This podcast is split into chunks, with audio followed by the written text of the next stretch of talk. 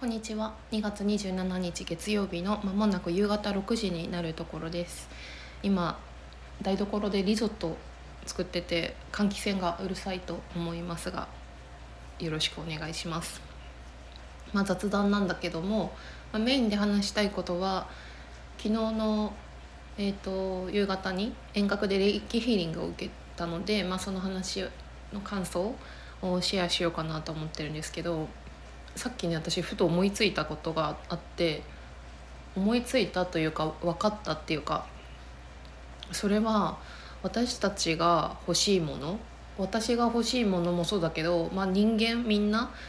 これを聞いてくださってる方もそうなんだけどみんなが欲しいもの私が欲しいものって感情が欲しいんだなっていうことをなんか腑に落ちたっていうかピンときたっていうかでもともとその幸せっていうのは感情の満足だっていうのは知ってたんだよね。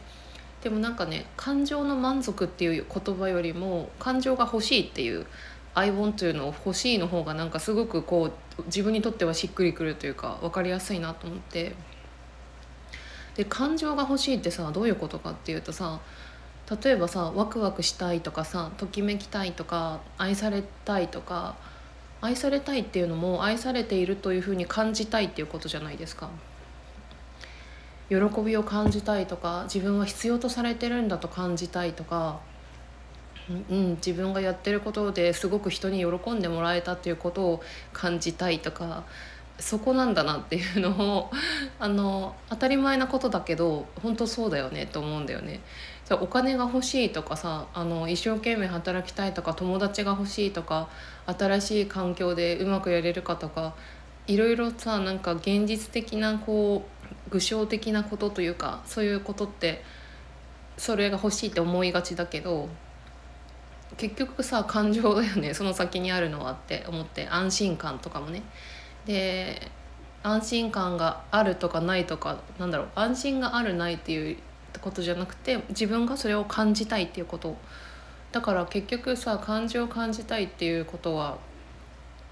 ネガティブな感情もあるわけじゃないですか。悲しみとか寂しいとか怒りとか虚しいとか不安だとか。で結局そのそういったネガティブな感情は感じずにいい感情だけ感じたいっていうのもうーんなんだろう難しいわけじゃないんだけれどやっぱりそういったいろいろな感情っていう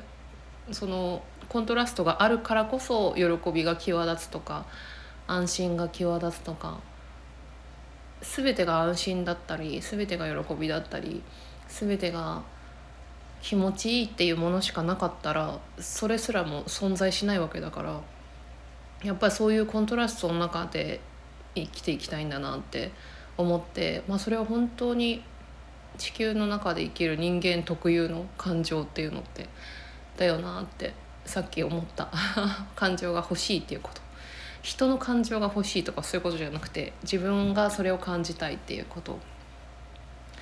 ていうこととであと昨日のその夕方4時から遠隔で霊気ヒーリングを初めてインターネットで見つけた方にやってもらったんだけどあのその時に自分は、まあ、20分間だったんだけど瞑想して過ごしてみたのね。初めての体験だったんだけど。で瞑想はその今日常的にやってるけどなんかいつもの瞑想と違うなっていう感じがしていつもよりもなんか思考が止まったし無になれた感じがしてで私瞑想中にそういうことほぼないんだけど気づいたら寝てたのよ。そのいつも椅子に座ってやるんだけど。でちょうど夕方だからおでこに西日がピカンって刺して気持ちいいなって思って寝ててで終わったちょうど終わ瞑想が終わったというかそろそろかなと思ったらちょうど時間終わった時間ぐらいだったんだよね。でなんとなくこうぐっすり寝た後みたいなすっきりした気持ちになって、まあ、きっとその霊気のヒーリングってすごくこう効果がめっちゃなんだろうめっちゃよよくなったとか分かりやすく変わるものじゃないと思うからその癒しっていうのはさ気づいたら癒されてたみたいな。そういう緩やかなことだと思うんだけどさなんかその後にお風呂で半身浴したのね。でそしたらそのセッション霊気してくださった方からおじさんなんだけど あのメールが来てヒーラーの方からねなんかいかがでしたか？みたいな感じであのアフターフォローのメールが来てでそのそこであ霊気って霊気ヒーリングのその遠隔まあ実際対面でもそうだけどなんかこういうふうにフィードバックしてくれるんだなって結構感動したんだけどそのそのヒーラーの方が感じたことをメールで共有してくださってそれがめちゃくちゃ良かったのね自分にとっては。すごく短い文章だったけど多分500文字ぐらいだと思うけどなんかすごく私はそのメールにとっても癒されてそのメールのこともお話ししたいんだけどそのどんなことが書かれていたかっていうとあそうそうその遠隔霊気の前に何か心とか体で気になることがあれば教えてくださいって事前に言われててメールで前にもともとその眠りが浅いっていうことがまず体面ではありますと。で心の面では春から新生活が始まるのでまああの不安が湧いたりすることもあるからなんか楽しい気持ちでワクワクしてその新生活に向かっていきたいですみたいなことを言ったのね。でそれに対して霊気をしてもらったんだけどそんでその方がそのヒーリングをした時に感じてくれたことなんだけどなんかエネルギー体がすごい綺麗だって言われて嬉しかったんだけどエネルギー体ってオーラみたいなもんでね体の周りにある で、まあ、だからこそその人のエネルギーとかなんか外界の影響を受けやすくて疲れやすいとこがあるみたいなこと言っててでその時にあそうだそれとあと目の使いすぎとあとそういった周りの影響で首と頭の後頭部頭の後頭部と首とあとは胸の上部。その辺に緊張がある場合が緊張することがあるかもしれませんみたいな書いててでそれまさに本当にそうでその人に実は私あの最近ちょっと一回鍋見てきます。ちょっとな鍋から今変な音してたから見に行ったら水がもうなくなってたんでちょっと米の水を足しました。このリゾットっていうのはとっても簡単でえっ、ー、と昔よく作ってたんだけどちょっと今日食欲がないからこういうおかゆみたいなのしようと思ってまずまあ、野菜とかをあれば炒めてもいいしキャベ今日はキャベツを炒めてその後にオリーブオイルで白米白米生の米をそのまま炒めるのね。でその後に鍋に適当に水を入れるんですよ測らないで。このぐらいかなっていうので。でで蒸発して蒸発して言うのかな。そのあの時間とかも関係ないから私のやってるのはもう水がなくなったら終わりなんだけどまだ硬かったらまた水足してみたいな感じでで最後の味付けは基本はパルメザンチーズをたっぷり入れるのね、まあ、あとは塩とか胡椒とかで味付け整えて終わりなんだけどで今パルメザンが切らしてるから今日はあのスライスチーズがあるのでそれを最後にかけて味付けしようと思ってるけど前回はマヨネーズだとかで味付けして何でもいいんだけどこれとっても簡単なのでおすすめです。で話が戻りますとその私はその霊気ヒーラーの方に言ってなかったんだけどあんまり私もともとそんなに頭痛するタイプではなかったここ何年かは。なんだけど最近2週間に1回ぐらいその頭の後頭部が痛くなることがあってあそれ言えばよかったなと思って言ってなかったのよ。でだから言ってなかったけどそういうふうになんか言い当ててくれたっていうか なんか当たったから嬉しいっていうわけじゃないんだけどやっぱり自分が不調を感じてることそれは体でも心でもそうだけれどもそれをなんか気づいてくれる人がいるっていうだけでめっちゃなんか癒されるなって思うそれ自分の心も私の意識も癒されるんだけどその体自体ですね肉体自体が癒されるなっていうのはすごい思ったしあとは一番ね一番印象的っていうかメールをこういただいたメールをこうスクロールして読んでる時にスマホでもうなんかそこで止まっちゃったっていうかもう凝視したのがすっごい心に響いたことがあってあのそのね頭痛だとか首が痛くとかそういう緊張がある場合があると思いますって書かれてた後にでその原因は、まあ、その目の使いすぎとかその周りの影響とかもあるけれどもまあ、もしかしたらその10代の頃に言いたかったかけど我慢して言えなかったことのエネルギーが喉の辺りに溜まってるかもしれませんって書いててなんかそれ見た時に私すごくなんかジーンとしたっていうかなんだこれみたいな。ま、まさしくインナーチャイルドだよねそれって。なんかすごくね癒されたんだよねそれ言われた時に。でめっちゃ心当たりあるって言われ思ってそれ言われて。10代の頃に言いたいけど言えなかったことが喉のところに溜まってるってエネルギーが。で私何が言いたかったかなって思ったらやっぱりそれは親に対して好きなようにさせてくれっていうことだよね自分の でだからお風呂に入ってる時メール見たから好きなようにさせてって言って「ま、いいよ」って言って 自分で自分を癒したんだけどすごくそれを言ってくれてなんか癒されたなっていう感じがしたんですよ。まあ、あとはアドバイスとして自然が多い場所に行くことだとか丹田を安定させるためにたくさん歩くとかあとは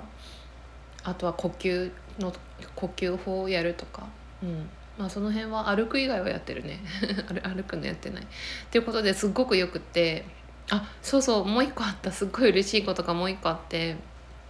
でヒーリングの後半に「天使のサポートが入ってきました」って書いてて。あそういうのもあるんだと思って。まあ、霊気って宇宙エネルギーだからこの世の中に世の中宇宙とか地球とかこの辺に存在してるエネルギーだからそういう宇宙からの、ね、そういうのもあるんだなと思ったんだけどでその方は天使のことをよくわからないのでなんか調べてみたらチャミエルっていう天使がねチャミエルであってるよね。うんそうそうチャミエルっていう天使がなんかサポートに来てるって言っててそれはあの純子さんが 春から新生活をするのをサポートするために来てるって言っててめっちゃ嬉しかった。でなんかそのチャミエルも私が後で調べたらなんか探し物上手見つけることが上手な大天使らしくって例えば私今さ物件と探してるわけじゃん仙台での。でまだこれはあわ急いでないけどあと一応仕事も探してる。うん。探そうと思ってる。まだ探してないけど。ですごくねありがたいと思ったの。すっごい嬉しかった。だからなんか天使のことってあんまりよく知らないけど天使のことも知りたいなと思って